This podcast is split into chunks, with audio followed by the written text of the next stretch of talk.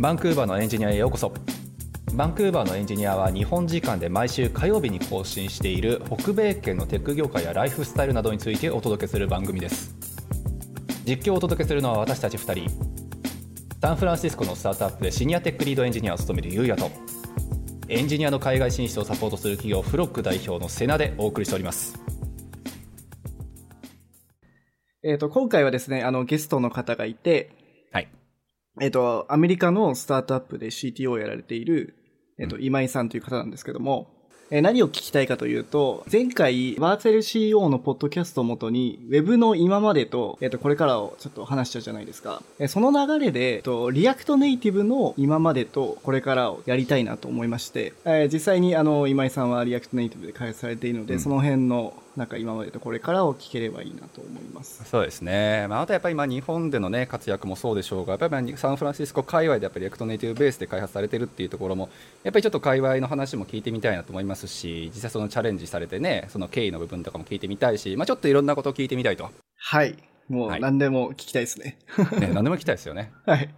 はい、それでは、あの、今井さん、よろしくお願いします。よろしくお願いしますよろしくお願いします。どうしましょう俺今井さんと結構ね、まあ、前にクラブハウスで軽くだけお話はした程度だったかなと思うのではい。結構ほぼ初めましてに近いと思うんですけどあれですよねあの大下さんと今井さんは以前確かなんかやり取りされてたことがあるっていうふうに聞いてますがそうですね。あの、えっ、と、サンフランシスコベイエリアの、えっ、と、日本人起業家コミュニティというのがありまして、はい。連絡したことはあります。はい。なるほどなるほど一緒に仕事とかしてたわけではないってことですよねそうですね。はい。なるほどじゃあまあ個人のはい、個人のつながりということで、まあ、お互いもちょっといろいろ知らない部分もあるだろうし、まあ、今日今日ちょっと改めて聞けようと思うんですがどうしようかなちょっと僕一応自己自己紹介までした方がいいんですかね僕あ俺そうだあの今井さんと僕ツイッターで何か知らないけどつながっててはい。多分、クラブハウスの時ですかあね。そうだクラブハウスの時あの後多分僕がフォローさせてもらったのかな多分はい。そう、多分そうですね。はい。だったかなとそう思うのでそうそうあ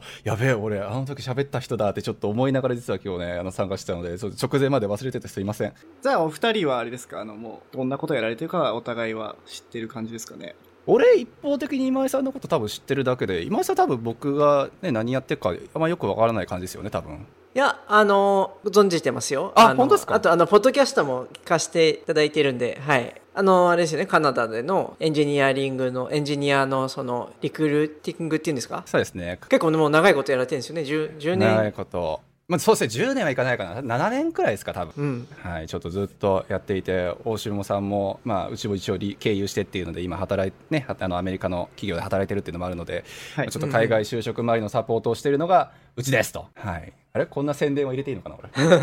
カナダだったらもう、セナさんに行って感じですかね。えそうですね。あの誰か海外就職したいっていう人であのカナダ経由でもいいなっていう人がいたら教えてください。大体なんとかします。はい。でもう SF 海外の皆様からすればもうその人たちがいるから俺らの美術成り立ってるんでもう頭上がんないんですけど。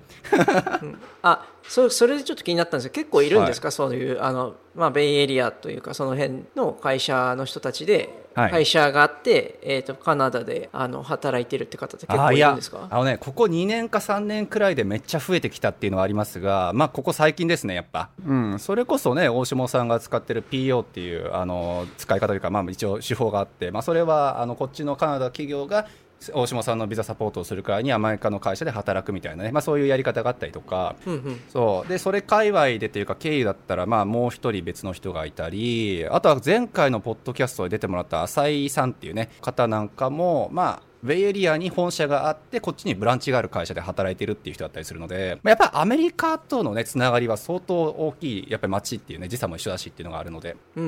うん。でも本当日本人で最近ようやくそういう進出できる人が増えたのは本当に3年の話ですね。ああそうなんですね。それ以前じゃあどうしてたんでしょうね。いや、もう、アメリカはまだまだやっぱり厳しい街とか、まあ、そうですね、アメリカとかシリコンバレーか、まあ、サンフランシスコはやっぱり厳しいっていう部分が、まあ、一番ね、あの、表に立ってて、まあ、挑戦できるレベルの人がまだいなかったっていう方がいいのかな。あとは、スタートアップね、バンクーバーめっちゃスタートアップは多いんですけど、アメリカの方の本社があるような大きい会社さんって結構ビザ周りやっぱ厳しいんで、うんうん。そうそう。なので、やっぱり日本人としてっていう部分で、そういった会社に雇われるっていうのは結構最近になってようやく出てきたっていう感じですね。ああ、そうなんですね。まあ、みたいな、はい、感じなので、ここ1、2年でようやくアメリカ先生との、あの、何、つながりが大きくなってきたので、まあ、大下さんも含めていろんな人の話をね、あの、こうやって聞けるっていうのがすごくありがたいんですが、今日はちょっとよろしくお願いします。あよろしくお願いします。そう、メジャーリーガーと話せるんで今日はそうそう、今日はね、メジャーリーガーメジャーリーガーと、俺らからすればメジャーリーガーだから、メジャーリーグだから、サンフランシスコは。メジャーリーガーの方、本当にもっとい山ほどいるんで、自分はまあ、なんとかなんとかやってるっていうところですね。いやいや、それでもね、やっぱりもう、実績がものを言う世界ですから、やっぱ。うんいるだけでもうね。全然違いますねやっぱり。本当に、まあそんな感じで、じゃあ、早速ですが、いろいろお話お伺いしていきましょうか。はい。そうですね。あと瀬田さんは今後もしかしたらアメリカとかでも同じような感じでやる可能性も僕はあると思うので。まあそうですね。今後もアメリカのエンジニアとかも結構関わりが出てくるのかなと思いました。あ、でもそうだ、それで言うんだったらね、コロナ直前のタイミングで僕実はキヨさんとアポイントメント取らせていただいたことが一回あって、多分キヨさんは俺のこと知らないと思うんだけど、うちのビジネスパートナーがキヨさんに連絡をして、一回ちょっとぜひ会いましょうっていうことでサンフランシスコ行く予定だったんですよ。3月、2020年。そしたらコロナだっつって、行けなくなっちゃって、ポシャったっていうね。だからまだお会いはしたことないんですが、実は勝手ながら憧れは持ってるっていう感じなので、まあまあそんな感じでちょっとアメリカのこととかね、いろいろ聞くことも今後増えるかもしれませんが、よろしくお願いしますわ。よろしくお願いします。じゃあ早速あれですねまずはあの今井さんの簡単な経歴教えていただいてもいいですか？はい。そうですね。今、現在は、えーチョンプという会社で、えー働いてまして、チョンプっていうのは、あの、えっ、と、外食体験のかける、えーソーシャルメディアっていう、まあ、位置づけで、えっとサービスを今、アメリカを中心に展開していて、まあ、そういうスタートアップで働いてます。はいで、えっと自分は今は、先ほど、あの、紹介あったように CTO として、まあ、フロントエンドだけじゃなくて、バックエンドも中心に、いろいろ、まあ、エンジニアリング周りとかを見ているっていう立場でやってますね。それ以前は、えーっと、メルカリの US で働いてまして、メルカリの US のまあ、2015年ぐらいですかね、と US 展開を始める、あ2014年ですね、10年ぐらいで、で、その、まあ、チーム、エンジニアリングチームの立ち上げとか、まあ、普通にあの、プロダクト開発とかをやってました。で、チョンプには2018年の、まあ、11月からジョインしたという感じで、もうかれこれだから2年ぐらいですかね、えっと、やってるって感じですね。なるほど。え、メルカリの US 立ち上げに関わったってことですか？そうすると。まあ、US の立ち上げっていうかエンジニアリングチームですね US チーム US 自体はあの普通に会社を作ってっていうふうにまあやっていてただエンジニアリングチームはまあほぼなかったので、まあ、自分がその一番最初のエンジニアとして向こうに向こうというか、まあ、アメリカかアメリカに来てまあ、採用であったりとかで US でその開発チームを作っていくっていうああ、そうなんですね。はい、やってました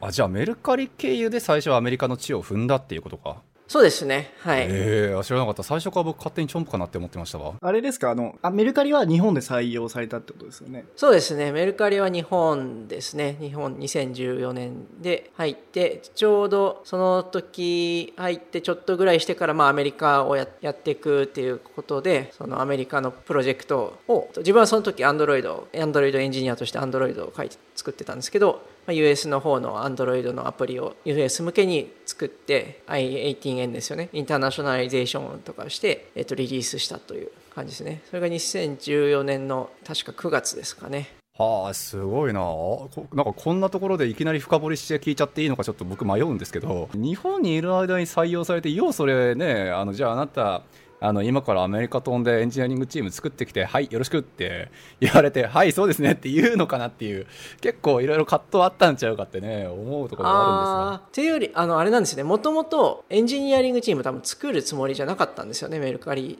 でああ、そうなんですか。はい、あの日本から開発してで一応そのプロダクトマネージャーとかデザイナーは現地でとかっていう風にしてたんですけど、まあ、それで最初2014年はやろうとしてたんですけど結局やっぱりあの現地の人と直接コミュニケーション取らないとやっぱ開発がうまくいかないこととかがあって。まあ、出張は何度かしてたんですけどやっぱりそれじゃあうまくいかないってことで、まあ、当時の CEO とかにとかプロダクトマネージャーに実家談判していやこれはちょっとアメリカにあの生かしてくださいと。でそれでちゃんとその開発をまあ、進めていきたいですっていう話をして2015年末ぐらいにビザ取って来たって感じですね。やべえ仕事できる匂いしかしない。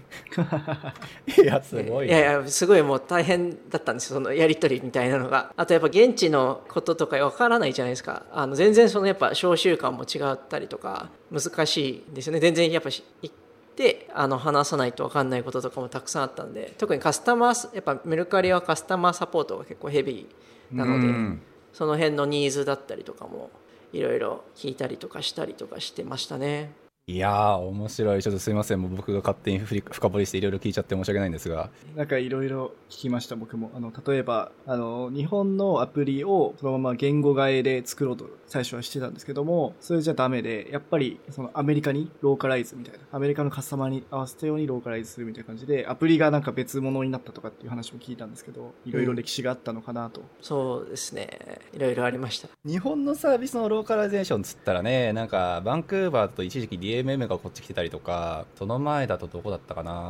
まあ、ちょっと別のあのゲーム系の会社さんバンナムとかありませんでした？そうバンナムとかね、はい、そうそういろいろあったけどことごとく潰しちゃってるからですね。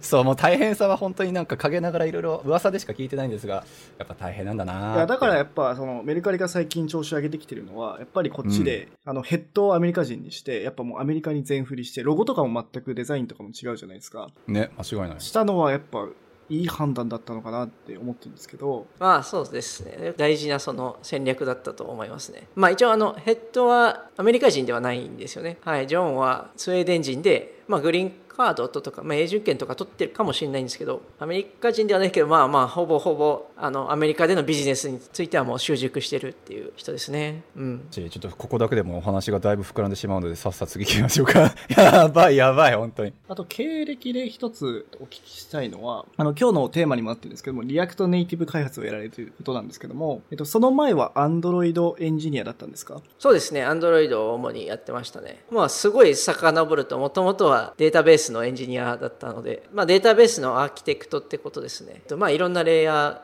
ーもあるんですけど、自分は主にやってたので、結構インフラレイヤーですよね。低レイヤーのそのミドルウェアの構築とか、そういうのとかをやってましたね。うん、なんか結構大きい会社相手にやってそうな感じですね、そういうの。そうですね。あの、まあ、そうですね。えっ、ー、と、まあ、いわゆるだから SIR 的なところですね。それが、あの、あれですよね。さっきちょっと大下さんとも話題には分かったんですけどね、ご経歴上だと、イン I、IBM ご出身っていうことで。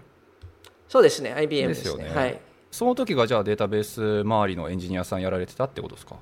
はいそうですああそうなんですねじゃあまあ社内インフラの,、まあ、あのエンジニアっていうことでそこが何年くらいですか？3年？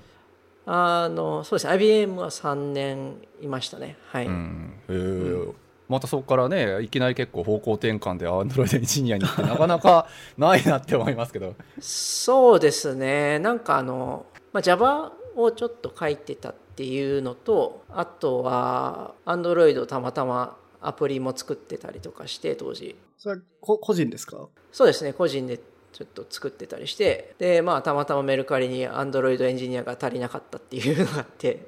はい。やっぱりで個人で何かやることは大事なんですねやっぱり。そういう SIR とか SE の方ってやっぱりプログラミング書いてないことが多いと思うんですけど仕事とかで、うん、やっぱ個人でなんかアプリ作られたりとかウェブ作られてたりとかするとやっぱ転職はしやすいですよねやっぱり。そうですね。だからアンドロイドできますっていう一応なんていうんですか証明というか、まあ、そういうものになるかなと思うのでから良かったと思います。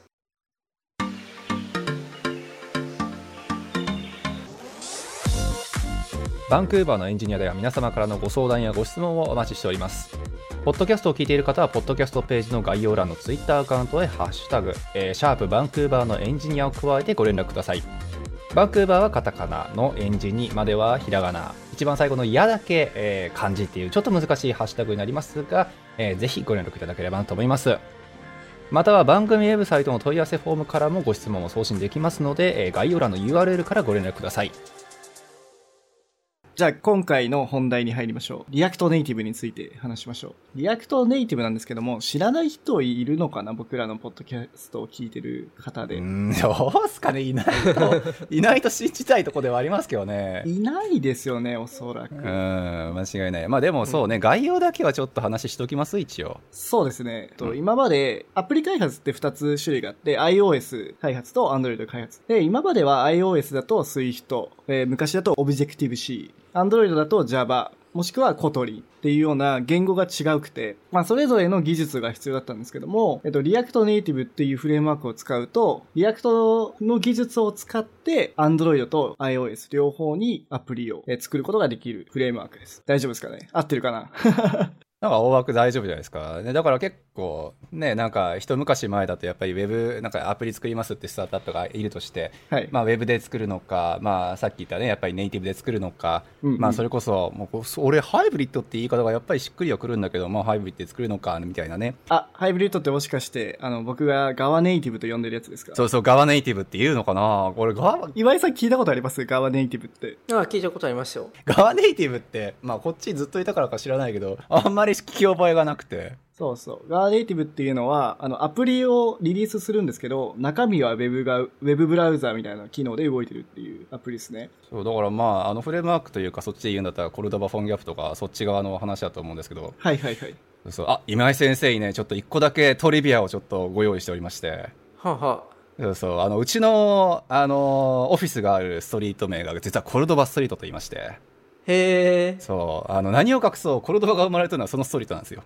あそうなんですか？これストリート名なんですか？コルドバそう、これね、そう、コルドバって、ストリート名から取ったかわかんないけど、まあ、そのオフィスがあったのがストリート、コルドバストリートだったからっていうので、そう、あの、アパッチの方に起動されてね、フォンギャップに変わっちゃったけど、そうそう、それまではずっとコルドバってなって、だからその時、だからもうコルドバがすごいね、アオユニックフレームワークとかで採用されてて、すごい有名、まだまだブイブイ言ってた時は、こっちで結構ね、あの、バンクーバー出身のフレームワークだわーっつってね、話題にはなったことはあるんですが、いや、短い命だったよね。まだ死んでないけど、は、そうですね。あの、だから昔はそういうような、あの、ハイブリッドとかガワネイティブとか呼ばれるのが主流だったんですけども、えそれの問題点は、やっぱりパフォーマンスが悪くて、なんかモサモサしてたりとか、アニメーションがちょっと微妙だったりとかっていうのを変えたのが、 React Native なんじゃないかなと僕は思ってます。ゆうさんの説明でもうおおむね正しくてまあけどあのちょっと付け加えると多分、えっと、iOS と Android を開発するのは結構一般的には多分クロスプラットフォームっていう言いますね。クロスプラットフォーム開発でハイブリッドっていう時はあのネイティブとReact Native を一緒に開発する時にあのそういうかなと思います。でそうですね、まあ、 React Native が何が特別かっていうと、実質的には中身はネイティブのコードが走っていて、まあ、どういうことかというとですね、ネイティブコードのまず話をすると、ネイティブっていうのはメ,、えっとメインスレッドっていうのがありますね。UI スレッドがあって、で、まあ、さらにまあ言うと、まあ、あの、 asynchronous なタスクをする、まあ、別のもう一個スレッドあるんですけど、えっと、まあ、そういうスレッドがあってネイティブは動いているんですけど、えっと、 React Native はそれに加えてさらに2つのスレッドがあります一つが、えー、シャドウスレッドっていうものともう一つが JS スレッドと呼ばれるものですと。でこの JS スレッドって呼ばれている部分がいわゆるその React のコードを書いて、まあ、JS ですね JavaScript のコードがまあ実行される部分ですと。シャドウスレッドっていうのが実はもう一つあって、ここは何かというと、 React Native でいろんなそのスタイルとか書くじゃないですか。そのスタイルを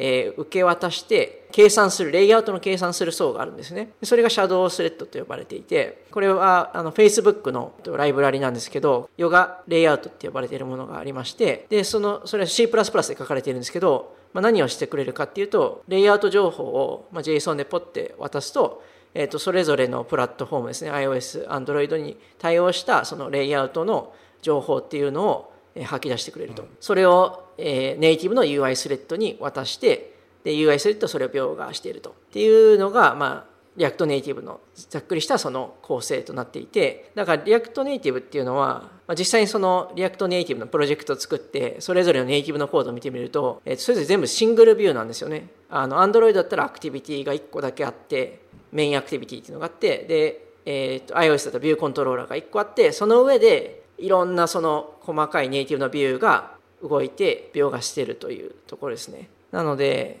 意外にこれ知られてないんですけど、 React Nativeってかなりそのクラッシュが少ないんですよ。なんでかっていうと、そのビューが、ビューが1個しか扱ってないんで、そのネイティブ上でビューのなんかその、ビューをいっぱいその、遷移したりすることによるクラッシュとかそういうのが発生しないから結構あの安定度が高いっていうのは実はありますというとこですね。そうですよね、はい、 React Nativeね結構情報をやっぱり追いかけたりするとやっぱそのクラッシュしないっていうのをね謳い文句の一つにしてるところすごく多いし、まあ、あと単純にバンクーバーとかみたいなあのスタートアップの大きい、まあ、多い国というか地域の場合だとやっぱり最初の初期コストっていう意味ですよね。まあ、ネイティブで開発するのと、まあ、どうしても React Nativeとか開発するのとっていう分で採用しなくちゃいけないエンジニアと管理コストがどうしても違うっていうところでやっぱ議題には上がるかなと思うので、まあ、結構そういう意味でスタートアップ向けのイメージが最初は強かったんですが最近だとねそのクラッシュしないっていう利点からなのか結構大きい会社さんも採用するようになっててそうすごい飛躍的な進化だよなって思いつつなんですが。そうですね。それで、えっ、と、 React Nativeはあれなんですよね。最初のリリースが2015年の3月なんですよね。だからもう何年前だろう ?6 年前ぐらいか。ねえ、い意外と経ってるっていう。そうですね。まあかなり新しい技術な感じはしますけど、うん、で えっと僕もねあの2016年もう出たての頃でまだアンドロイドもサポートしてない頃だったんですけど、うん、にあのアプリを作ってリリースしたことがあって日本で。あそうなんですね。っていうかアンドロイドサポートしてなかった時期があるんですか？ありますよ。最初はあの はい。それで React Nativeのショーケースがあるんですけどそこに pull request を送ってそこにあの日本のアプリで唯一載ってたっていうのが唯一の誇りなんですけど。えー、すごい。えー、そうなんだ。知らなかった。何のアプリですか？あの、当時、クレジットカード決済、スマホのクレジットカード決済の会社にいて、あの、それの申し込みが結構めんどくさくて、いろんなフォームが長かったんですよ。で、それをアプリでポチポチ、タップするだけで申し込みが終わるような、申し込み専用のアプリですね、をリリースしました。まあ、なんかマイクロサービスみたいな感じなんですけど、もうそこだけを切り取って出したって感じですね。へえ、すごい。あれか、恋に時代ですか、それ？そうです。恋に窓口っていう名前なんですけど、もうないと思いますけど。素晴らしい。じゃあ、意外と大下さんも結構長いお付き合いということで。そうですね。でも僕はその後もう、あの、プロダクションレベルではやってないので、いろいろ今井さんにその辺お聞きしたいなと思っています。で、まあ今までの中で他に代表的なアプリだと、 React Nativeを作ってるのは Facebook なんで、もちろん Facebook は使ってます。で、Instagram も実は使ってます。まあ Facebook なんで、実質 Instagram は。で、さらにはメルカリもそうなんですね。知らなかった。これ US かな？そうですね。メルカリの US アプリは、これがいわゆるハイブリッドアプリってことで、 React Nativeを部分的に採用しているっていうね、そんなこともできるんですね、今は。で、あとはスカイプとか、まあディスコードとかも使ってるっていうんで、もうめちゃくちゃメジャーですね、もう。ディスコードもなの？らしいですね。あの、ショーケース見ると載ってました。はい。ディスコードは、そうです。iOS だけ React Nativeですね。あ確かブログ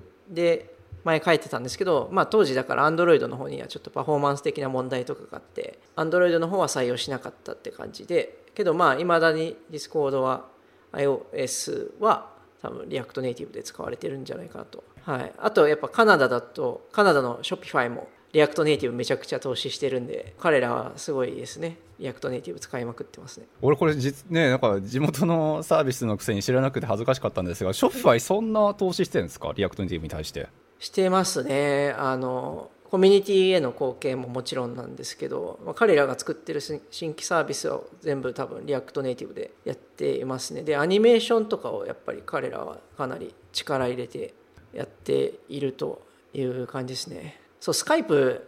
スカイプ使ってたんだっけってちょっと思ったんですけどスカイプはあれですよねマイクロソフトに買収されてますよねそうですね、だいぶ前に。そうはい、だいぶ前に。で、そうそう、マイクロソフトがめちゃくちゃ React Nativeにも投資してるんですよね。意外な感じなんですけど、彼らのアプリはかなり React Nativeで書かれてて、 CodePush っていうアプリストアを介さずにアプリを更新するっていう、まあ、ツールがあるんですけど、マイクロソフトがそれを持っていて、なのですごいその React Nativeに投資してるっていう感じですね。そうね。あその機能も結構面白いですよね。あの、今までだと審査出して、審査通って、Android だったら多分すぐ出せると思いますけど、iOS だとやっぱ審査問題っていうのが結構あって、どこの会社も。審査に通らないとかあったんですけど、そのコードプッシュでしたっけ、うん、っていう機能でリアルタイムにある程度変更できるようになったんですよね。そうですね。それなんかバンとかされないんですか？やりすぎると。一応なんかちょっと、えっ、ー、と制約とかあって、って決済周りのところは確かコードプッシュ使っちゃいけないみたいな規約とかはあったような気がしますね。要はアップルに見えない形でその勝手に決済するなよっていう話だと思うんですけど。フォートナイトの二の舞になるなってことでしょ？そういうことなんですかね。えじゃないわかんないですけど。決済システムを自分たちで勝手に作っちゃったから、あのブチ切れてアップルが、あの落としたってことだと思うんで。そうそう、はい。仕組みは違えど多分そういうことですよね。はい。 CodePushはけどものすごい便利ですねで、そ、それでどういう時に使えますか？コードプッシュは結構チョンプの場合だと,、えー、とホットフィックスに使ってますね。要はアプリをまず普通にアップストアで出すじゃないですか。出してバグが見つかりましたと。っていう時にホットフィックスをまあ作るんですけどそれは CodePushで出すみたいな運用でやってますね。アップストアにあの申請出して待ってリリースってやったらまあそれだけで2日とか場合によってはかかるじゃないですか。それをもう速攻で直してすぐ出せば、まあ、次の起動時にはその問題はユーザー側では解決してるっていう。まあ、ウェブ的な感じですよね。ウェブもすぐに直して出すっていうスタイルですけど。まあ、純ネイティブのちょっと痛いところですよねその申請して時間かかるっていうのがなんかね、大きい会社とかだとやっぱバグ、まあ小さいバグでもやっぱ起きると致命的になるかもしれないので、なんかその機能があるから React Native使うっていうこともやってそうな気がしますね、やっぱり。大手の会社が結構ね React Native に本当に寄ってるなってこの代表的なアプリ見て思うようにはなったんですけどやっぱそこら辺がすごく影響してそうな感じしますよねうんうん。で、あの、僕結構、あの、衝撃的だったのが、い2018年かな？に、当時 Airbnb が結構 React Native を使っていて、なんかそれをやめるっていう、なんかポストみたいのを見て、それで、えっと、今後、他の人たちも React Native やめるのかどうかみたいなことを考えたと思うんですけど、なんか事件というかね、ありましたね、そういうのも。Airbnb はめちゃくちゃ、そもそも React 自体にすごいコントリビューションしているんですよね。で、彼らの、だから ESLint とかのプラグインも Airbnb のやつがまあ結構デファクトみたいになってるところとかもあって、で、 React Native もちろん彼らやってたんですけど、まあ結果的に採用を見送って辞めたっていうのがあって、で、まあただ彼らの、ブログ、まあ読んだら多分わかるんですけど、彼らもハイブリッドアプリケーションを作ろうとしていて、まあ全部そのネイティブがあって、 React Native の部分もあるってあるんですけど、やっぱりそこの開発の難しさっていうのが非常に大きかったっていうのが、まあ彼らのその諦めた理由の一つっていうのとは、まああとは Android の問題ですね、パフォーマンスの問題があったっていうところがあって、で、まあ最終的にやめたんだけど、一番大きな理由は、Airbnb や採用力がすごい強くなって、ネイティブのエンジニアをたくさん雇えるようになったっていうところですよね。もともとその Airb、まあ、ウェブスタートしてて、ウェブエンジニアめちゃくちゃ多かったんで、で、 React 使ってたから、必然的にその React Native をじゃあやってみようやっていう感じだったんですけど、まあ、結果的にその、どんどんどんどん普通にモバイ、ネイティブエンジニアが増えてきて、もう、 React Native というか、ウェブエンジニアがやる必要ないよねっていうところで、まあ、組織の課題感として、ネイティブエンジニアいないっていう問題がなくなったから、じゃあいいかっていうふうでやめたっていうところですよね。やっぱネイティブの方がどうしてもね人員割かなくちゃいけないコストが大きいイメージがすごく強いんでまあそれが容易に払えるよあんだけの会社になったらもういいよねっていうことってことですよねそうですね。ま、悲しいな、なんかお金で解決したみたいな感じ。いやまあまあまあでもアンドロイドのパフォーマンスに課題があったっていうのが初耳っていうかねさっきのアンドロイド最初サポートしてなかったって俺知らなかったけどそんななんかパフォーマンス周りでアンドロイドは課題もりもりな感じなんですか今も？いや、今はかなり良くなっていますね。そのやっぱ2018年っていうか2017、2018年の、まあ、いわゆる Android 対応し終わった後ぐらいの後って結構 React Native が停滞してた時期だと自分は思っていて、なんかそのイシューもすごい溜まってたんですよ。もうめちゃくちゃイシュー溜まってたんですけど、全然誰も管理してなくて、Facebook のチームの、まあ、人もいるけど、あの、まあなんかちょっと対応できてないっていう感じで、まあ、それで結構開発は滞ってたんですけど、まあそこでなんか結構 Facebook が、まあ、てこ入れをし始めたのが2018年末ぐらいですね。その彼らが、まず一周で、これすごい話題になったんですけど、 React Native の嫌いなところを教えてくれっていう、What, What do you dislike about React Native っていうイシューをですね、 React Native に立てて、これが結構そのバズって、いろんな人がそのフィードバックを出したんですよね。まあ、そのイシューが全然解決されないとか、いろんなその、まあ、あとはその Android の問題だったりとか、まあ、アプリのその、なんかリフレッシュの問題とかいろいろあったんですけど、で、それらを全部そのフィードバックを受けて、彼らがその、まあ、それが2018年年末で2月ぐらいに、あの、2019年の2月ぐらいに、あの、全部その、あのそういうイシューをプライオリティを作って、えー、と順番に対応していくってことがやってそこからものすごいその React Native が進化したっていうふうに思ってますね。なるほどね。いや、これ、そのスレッドちょっと見てるけど、すごいな。そう、ボロクソにみんな言ってね、ボロクソに言ってますね。大丈夫かこれ。俺、心折れないかなって。ぐらいですね。この一周立てたあのシーポジャーっていう人はあのクリスクリストファー中澤さんですねっていう方なんですけどあクリストファー中澤っていう名前なんですけどなんか確か奥さんが日本人で奥さんの名字を取ってるんですよねっていうトリビアがあるんですけど彼はあのジェストを作ってる人ですねテスティングフレームワークのジェストを作ってて最近 Facebook やめちゃったんですけどで彼が入ったのはかなりなんか大きいなと思っていてその Facebook のこの React Native チームに。すごいそこからそのいろんなチームチームじゃなかったコミュニティの雰囲気も変わってきてすごくよく回り始めたなというふうに思ってますね。なるほどですね、じゃあこの2018年の末っていうのは結構転換期だったということですね。ですねはいまあこれ以降にもしもじゃあエアビーの事件が起きてたとすればもしかしたらエアビーの考えも変わってたかもしれないっていうそうですねうん多分まあこのエアビーのやっぱ記事が出たことでフェイスブックがまあ結構いろいろ考えたのかなって思ってますね。なるほどね、まあ、焦りがあったのかもしれないっていうことですね。ですね。はい。面白い歴史ありですね、やっぱりこういうのって。歴史はすごいいろいろありましたね。あれですよね、でもこういうのってやっぱオープンソース開発のちょっと怖いところというか、やっぱりそのコミュニティを管理してくれてる人たちがちょっと怠慢になったり、まあね、でも僕らはね、でも使ってる身なんでね、まあ文句を言うこと難しいかもしれないんですけど、前の会社とかで使ってた、あの、ORM ラッパーでしたっけ？のサービスが、えっと、やっぱ開発が止まっちゃってオープンソースだったんですけど、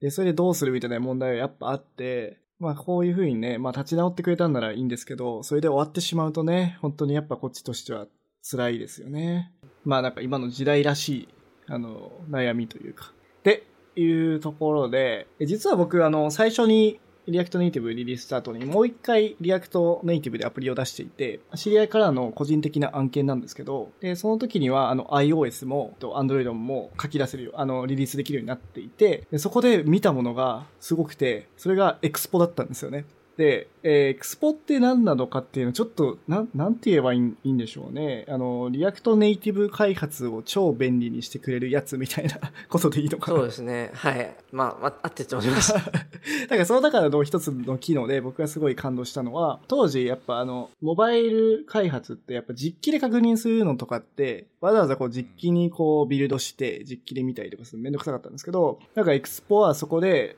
あの、ローカルのサーバーを立てて、そこにアクセスすれば見れるみたいな仕組みとかもあったりとかして、これはすごい簡単にテストできるし、すごい感動したのを覚えてますね。当時やりましたよね。こう、アンドロイドとかのこう、実機をもう100個くらいなんか机に並べて、ね、テストとかっていうのは昔あったけど、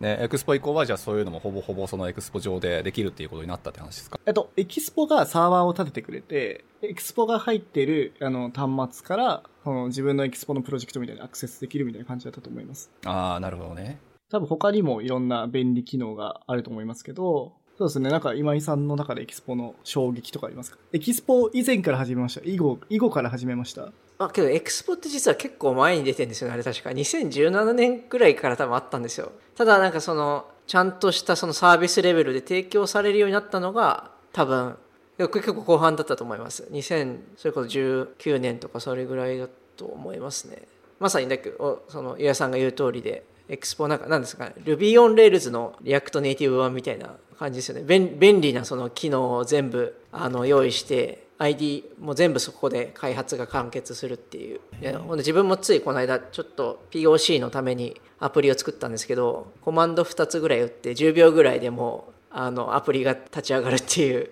ぐらいめちゃくちゃあの体験がいいですねあれは DX っていうんですか developer experience がすごく、うん、開発も盛んで React Native ってまあ何ヶ月かに1回バージョンアップするんですけどそれに追従もすごく早くて使い勝手がいいっていうか多分本当にクロスプラットフォームの中で一番何も準備がいらずに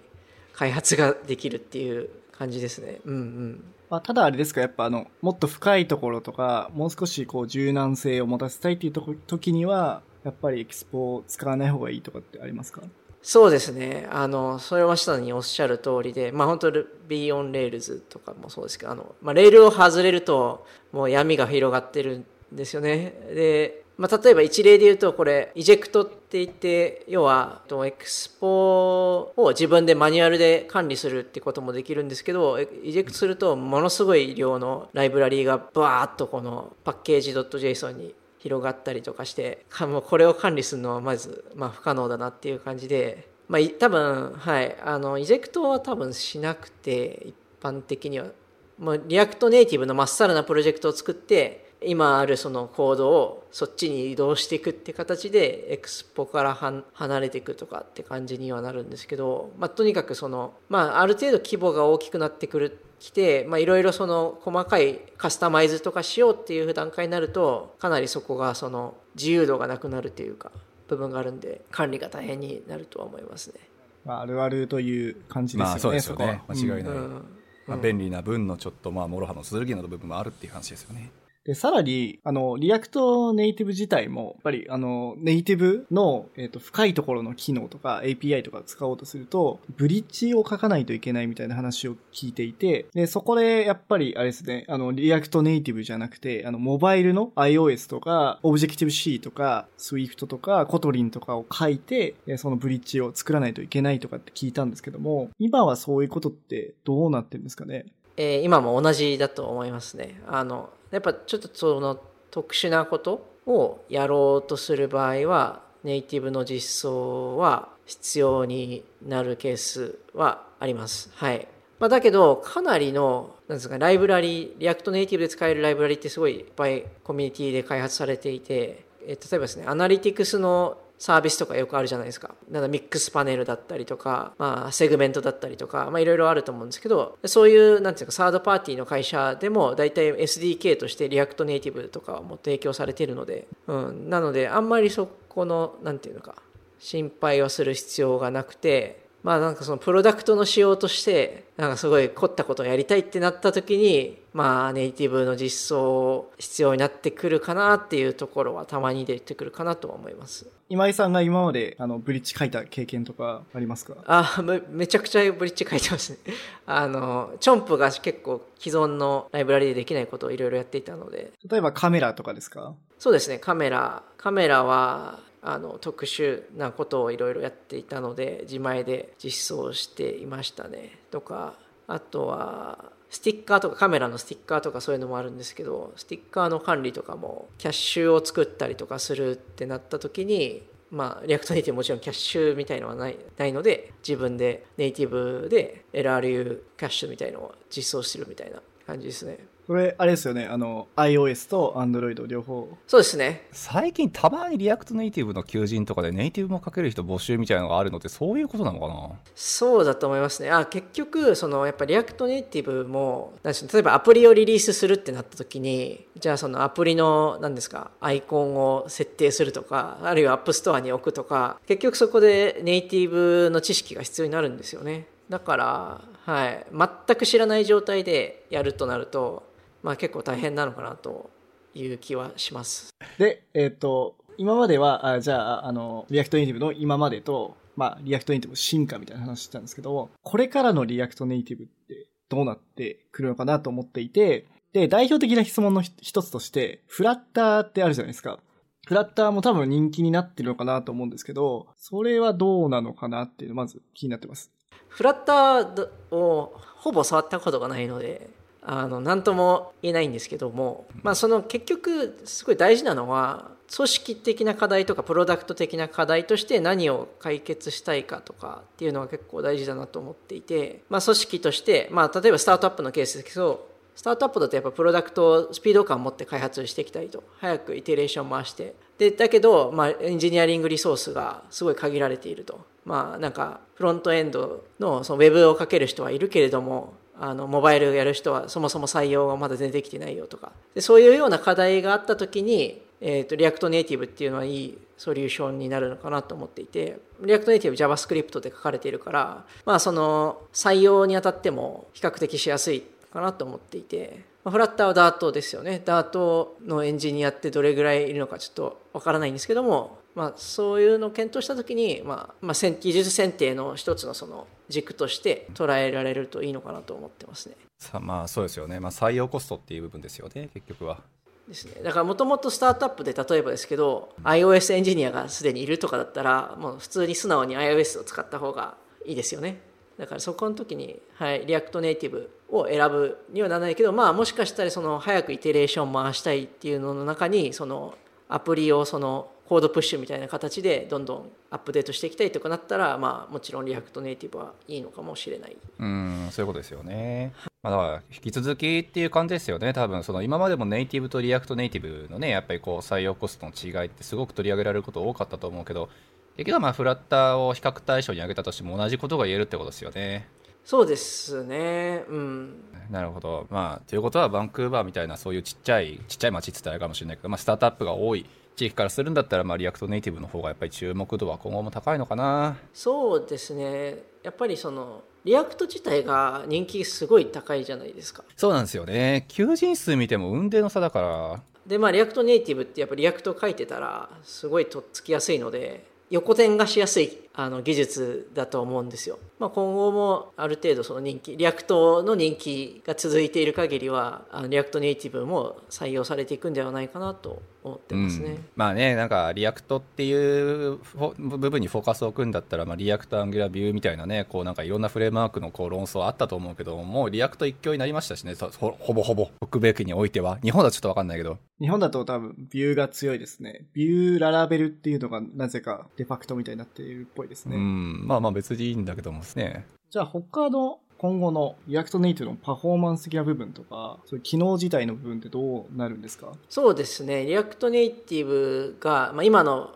フェーズっていうか、これからのそのロードマップ的なところで言うと、今そのパフォーマンスのところですね、もうネイティブと同等以上にしていこうっていう企みがありますね。プロジェクト自体は多分2019年ぐらいから始まってるんですけど、えっ、ー、と、ファイファイバーっていう UI フレームワークというか、まあ、 React React Native 内に使われる、えー、とフレームワークみたいのを実装を進めようとしていて、まあ、これ何かっていうとさっきそのシャドウスレッドっていうのがありますって話をしましたよね。で JSON でデータを渡してっていう話をしたと思うんですけどそこのそのデータを渡すところっていうのが非同期で処理されるんですよ。でその非同期で処理されるっていうことで若干のディレイが発生するんですね。でそこがそのレンダリングのパフォーマンスにちょっと影響しているっていう話があってで、この Fiber は何をしているかっていうと、これじゃ、えっ、と、JSI、まあ、JavaScript インターフェースって呼ばれているんですけど、もう、 React がブラウザ上で DOM 経由で C++ を直接呼ぶように、えっ、と、 React Native も直接 C++ のコードを JSON を介さずに呼ぼうっていう企みなんですよね。そこをだから同期的にそのデータを受け渡しして、ビューをレンダリングするっていうことで、まあ、そうするとめちゃくちゃ早いですよねっていう理屈ででそういう仕組みを搭載しようとやってますね。であとは JS エンジンをえー、とそれまでは iOS だと JS コアだったと思うんですけどっていう、まあ、 Safari とかで使われている、まあ、JavaScript のエエンジンを使ってるんですけどそれを Hermes っていう名前のあの JS の独自のエンジンを搭載していて、まあ、これはそのもう React Native に最適化された JS エンジンなんですよ、まあ、それすごい速いんですね。これを iOS も Android も両方とも使うことでさらにパフォーマンスをを向上させるっていうようなことをやっていて、はい、で今まだ React Native バージョン0.64だったかな？なんですけど、まあ、この辺のやつが実装が終わればいずれ1.0が出るんじゃないかなというふうについに、はい、待望のですね。待望の。待望のそう。なるほどね、じゃあ結構そのレンダリング前の課題点克服が1のあのね、なんかテープを切ることになるかもしれないってことですよね。そうですね。個人的には、あの、 React Native で作られてれば、まあ割とパフォーマンスはいいなって思うんですけど、うん、これ以上パフォーマンスが良くなるのはすごいなと思いました。そうですね。今でもそんなにほとんど問題ない気がするんですけど。そうですよね。なんかあんまり遜色ないとは思いますけど。iOS とかだと、だけど、貪欲なんですかね。うん。ここまで来るとねなんかネイティブを採用する意味って果たして何になるんだろうっていうちょっと疑問がふと思い浮かびはするんですけどああ、そうですね。グッドクエスチョンですけど、まあ、ネイティブやっぱ採用する理由っていうのは、そのネイティブのそれぞれに特化した機能とかっていうのがあって、で、全然そういうのってどんどんアップデートされていくので、やっぱりそういうのをあの使って開発した方が、あの生産性が高いとか、そういう話はあるので。うん、まあ、うん、デバイス独自の機能をこれ、まあ、もっと深く使おうとするんだったら、まあ、ネイティブをっていう話ですよね。そうですね。なるほどな。まあ、結局そこの差はまだ、まあ、まだあるのか。うん、難しいですね、そこは。ねはい、ハイブリッドがしなんか流行しだした時って結局その辺のねカメラ機能とかが使えるようになるよウェブ開発でもねっていうのはやっぱり謳い文句の一つであったと思うんですけどそのレベルじゃなくやっぱりネイティブの方がまだそういう独自機能っていう部分だったら使えるものが多いってことですよね。特にカメラ周りなんかは本当にあの Android なんかはものすごい実はいろんなことがネイティブだとできるんですけど、まあ、今出回ってる React Native のライブラリーだと、まあ、最低限の機能しかないんで例えば Google の提供しているカメラアプリがあるんですけどああいうものは React Native では実装できないのでこれやっぱネイティブだからできるっていうところですかね。え、さっきそのチョンプさんの方でブリッジ書かなくちゃいけなかったっていうのねさっき言ってましたけどそういうカメラ周りの話でしたっけあれって？そうですねカメラ周りは。なるほどね、はい、やっぱそういうイメージなのか、まあ、逆に言えばネイティブの機能をゴリゴリ使わないアプリなんかコミュニティアプリとかなんか SNS とかだったらもう全然 React Native で十分だってことですよね。十分ですね。もう一個、まあ、メリットがあるとすると、まあ、 React Native for Web っていうのがありましてこれはあの React Native のコードを使ってウェブが書けるっていうやつなんですよ。なので、 React Native で普通にコード書いたら、そのままウェブをそのままリリースできるっていう。あ、それは便利っすね。なんかあの、ツイッターのプログレッシブのアプリがそれで作られたんじゃなかったでしたっけ？あ、そうです、そうです。ツイッターの新しい UI はリアクトネイティブ for Web で作られてますね。なるほどね、なるほどね。いや、まあ、格好の的というかね、あんなシンプルな UI の実装やったら、それはいいでしょっていう話でもいや、なんかその思想が面白くて、もともと React Native って、ウェブの技術を使ってアプリを出せるのに、そのフレームワークを使って、またウェブを作るっていう謎のことをしてる。まあ、違いない。React ってなんだっけみたいなそうそうそう。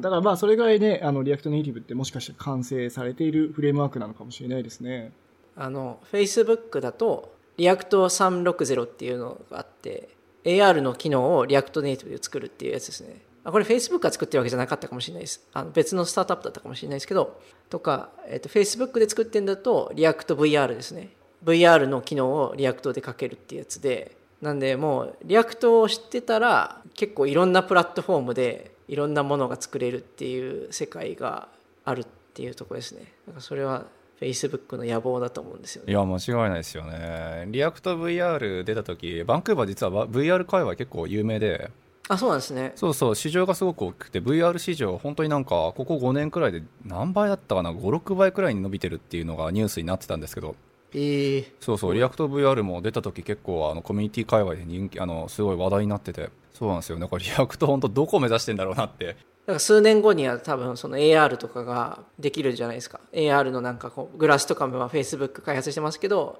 でその時にやっぱ彼らはそのプラットフォームを握りたいと思うんですよね。今は Apple と Google に握られてるけど。で悔しい思いしてるけど。AR の分野で彼ら Facebook がプラットフォームを持てればもうこれはかなり無敵ですよねそこでいくらでもやりたい放題できるっていうのが、まあ、多分戦略なんだと思います。まあ、デベロッパーサイドから見てもね、 React ベースで開発できるんやったら、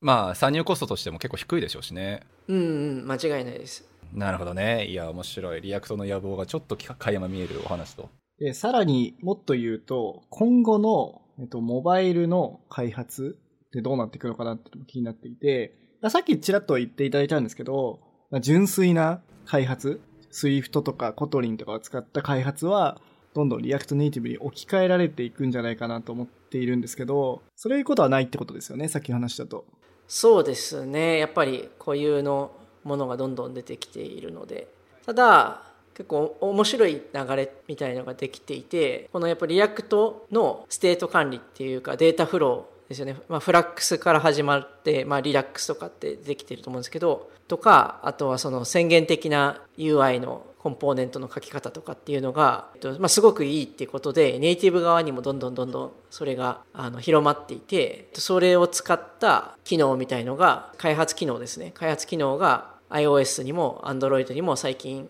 提供されるようになったっていう逆輸入というかえー、なんか勝手に敵対してんのかなっていう あれは思いましたけど、ね、お互いのいいとこを真似てこうっていうのが、うんうん、いや素晴らしいことですよねでも。はい。だからそのネイティブ開発って言っても結構その今の React の開発というかまあなんですかウェブの開発になんか近いものにななる可能性はあるかなと思いますね。それあれですか？なんかあの JSX 的な感じでビューをかけるとかっていうのは？あそうですねあの SwiftUI とかってそうですね。Jetpack Compose っていうのが Android が最近出たんですけど本当つい多分1ヶ月ぐらいですかね。これはまあ JSX ではない的ではないんですけどそのなんていうかもう宣言的にこのコンポーネントがこうなってこうなってみたいのをこうつらつらかけて React とかを書いてる人には結構見慣れた感じで書けるのかなというすごく似た文脈なんですよ。でウェブからそういうなんていうんですかネイティブにいいアイディアがいくっていうのは結構あると思いますね。リアクティブプログラミングのやっぱ文脈も RxJS から始まって、まあそれが RxJava とか RxSwift とかに来たので、だからそういうのは結構あるんですよね。そう、ネイティブの開発は結構変わってきてる気がします。そうですよね。さっき話したあの、コードプッシュとかもまさに Web っぽいですし、はい。そんな感じですかね、基本的に React Native 自体に関しては。で、さらにちょっとあの、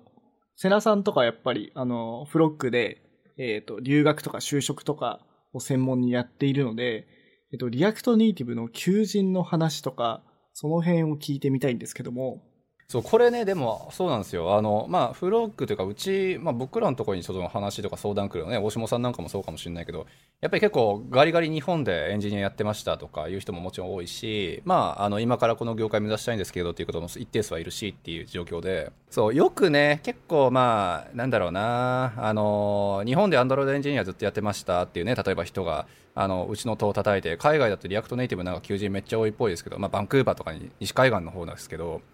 そう React Native の求人すごく多いから僕もそっちの方ねなんかちょっと移るべきなのかなとか、そう。あとはまあ React Native で今までずっと書いてた人は今後求人の推移ってどうなっていくと思いますとかって結構質問は来るんですよ。そう。ただまあね僕もちょっと別にそのプロフェッショナルってわけじゃないからああいや今多いからこう今も今後も多いんじゃね？とかそんな すごいふわっとした回答しかできてないんで。実際まあね現場でやはりまあ活動されてる今井さんにちょっと聞いてみたい部分としてはその求人の推移としてっていうので今後ね、まあ、周りの人たち含めて、まあ、増えていくのか減っていくのかってなんとなくのイメージとかって湧きます？いやーわかんないですね。わかんないですね。なんかまあ、ととはいえ結構テック企業はこの技術使ってるしあとは React Native印象ですけど結構ヨーロッパで React Nativeをやってる人が多くてあの多いなという感じですね。で例えば React Nativeの有名なカンファレンスとかもヨーロッパでやっぱ開発あの開催されてたりするんですよね。Software Mansion っていう会社があるんですけど私たちそこはそのあの受託的なことをやってる会社だと思うんですけどそそれがヨーロッパにあってすごいやっぱ React Native の需要がやっぱあるからすごいそこにフォーカスして結構開発してるのでまあなんか求人っていう意味だと多いんじゃないかなというふうには気はしてますね。まあそういうことですよね。だからまあ減るなんかね要因が今現時点で思い浮かぶかって言ったら思い浮かばないでしょうし。うん、あんまないですね。ですよね。まあさっきね話にあったレンダリング速度だったりとかパフォーマンスの改善が今後見られるのであれば、まあ、むしろそれこそ増える意味はあったとしても、まあ、減るなんか理由は探そうは難しいと思うので。うん今んとこないですね。まあ、ただあれですよね。多分さっきの話だと Airbnb とかやっぱ大きい会社っていうのはモバイルのエンジニアをそもそも採用する力があるので、それよりはスタートアップで、ウェブで Reactを作ってるところがアプリも React Native作りたいよみたいな案件が多いっていうことですよね、多分。ああそうですね、うん、えー、バンクーバーに限って、まあ、限ってというか、まあ、他のとこもそうなんだろうけどそうそう。もう本当にその動きが顕著でこっちなんてもうスタートアップとりあえずバンバン作ってアメリカ先生にあのどっかの会社に買収されたらゴールみたいな そういう流れがねすごく盛んだから、はいはい、そうそう。スタートアップ段階でいきなりネイティブからっていうよりもやっぱりそういうねあのハイブリッドだったりとか、まあ、リカバネイティブっていうんですか。まあ、そっちも含めて React Native採用っていうのがもう本当テンプレ化してますもんね。で、あと、瀬名さんと話してて、すごいこれ気になったのが、例えばなんですけど、瀬名さんのところのフロックの方とかで、最初のキャリアとして、最初のエンジニアのキャリアとして React Nativeのエンジニアになるっていうのはどうなんだろうっていうのがあります。あこれはぜひお伺いしてみたいですね。なんだろう、こう、業界今から目指しますって人やっぱ多いですよね。あの、もちろんまあ、ウェブ業界もエンジニア業界っていうか、エンジニアになりたいみたいな人ですよ。そうそう、その時に、まあ、海外の求人で React Nativeよく見るからとか、そんなレベルかもわかりませんが、まあ、要するに自分がどういうエンジニアになりたいかっていう方針決まってない人ってやっぱ結構多くて、その中で、まあ、やっぱり流行ってるし、自分がモバイルアプリを今後作っていきたいと思ってるし、であれば React Nativeを最初に勉強してみようかなっていう、要するに非ネイティブが最初に React Nativeを触ってみるっていうのが、非エンジニアか、が React Nativeを最初の勉強材料として採用するっていうのってどうなんだろうなってちょっと僕個人としては思ってはいるんですけど学習コストという点で、まあ、面で見て果たしてそれは効率のいい話なのかみたいなねところがちょっと意見は聞いてみたいなと思いつつなんですが。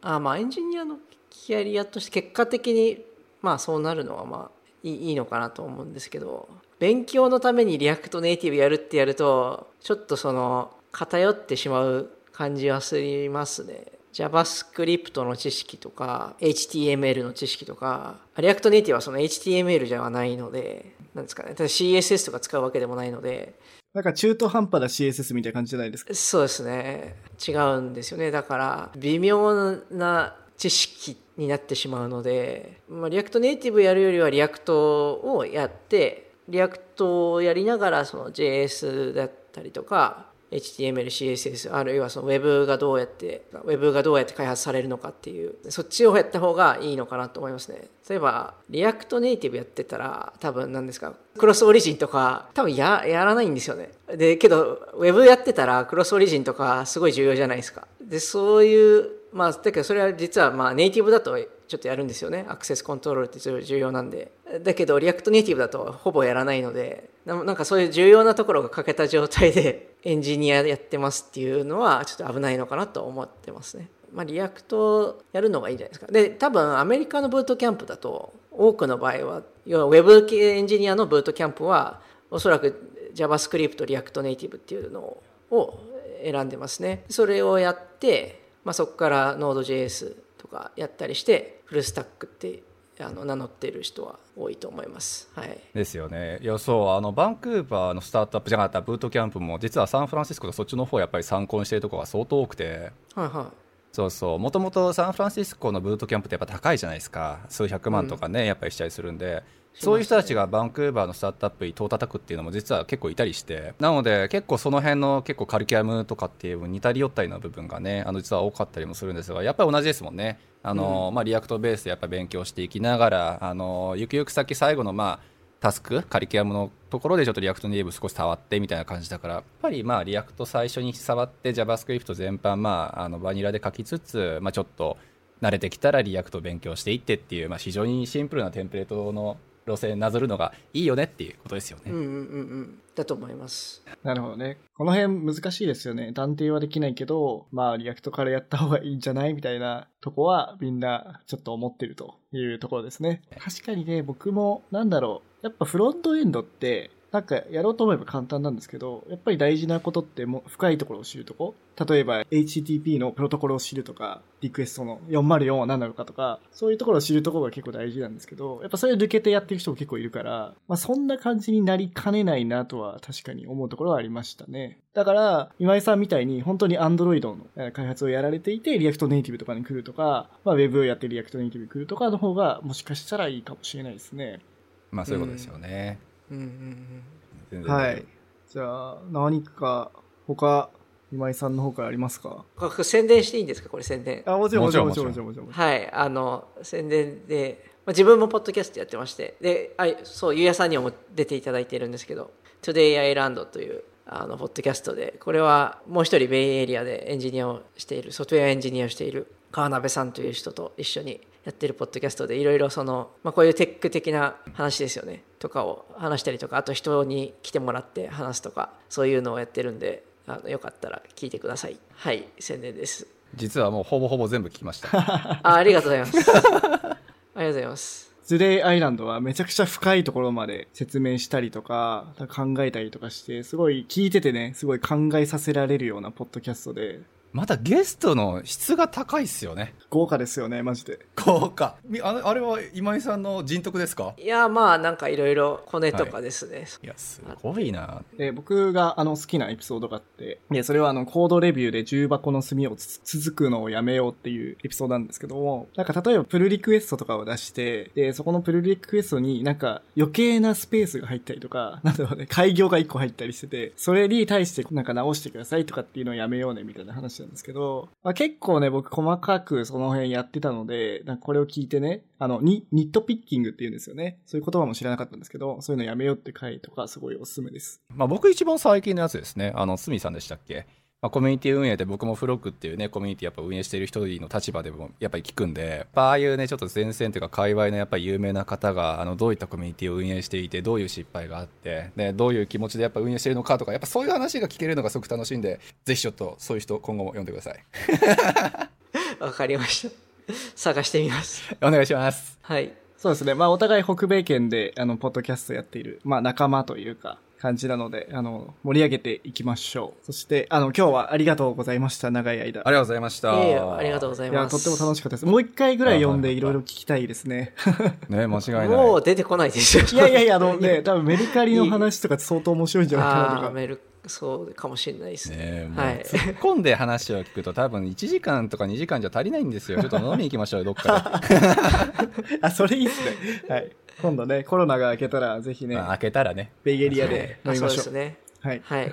はい。じゃあ、今日はありがとうございました。ありがとうございました。はありがとうございます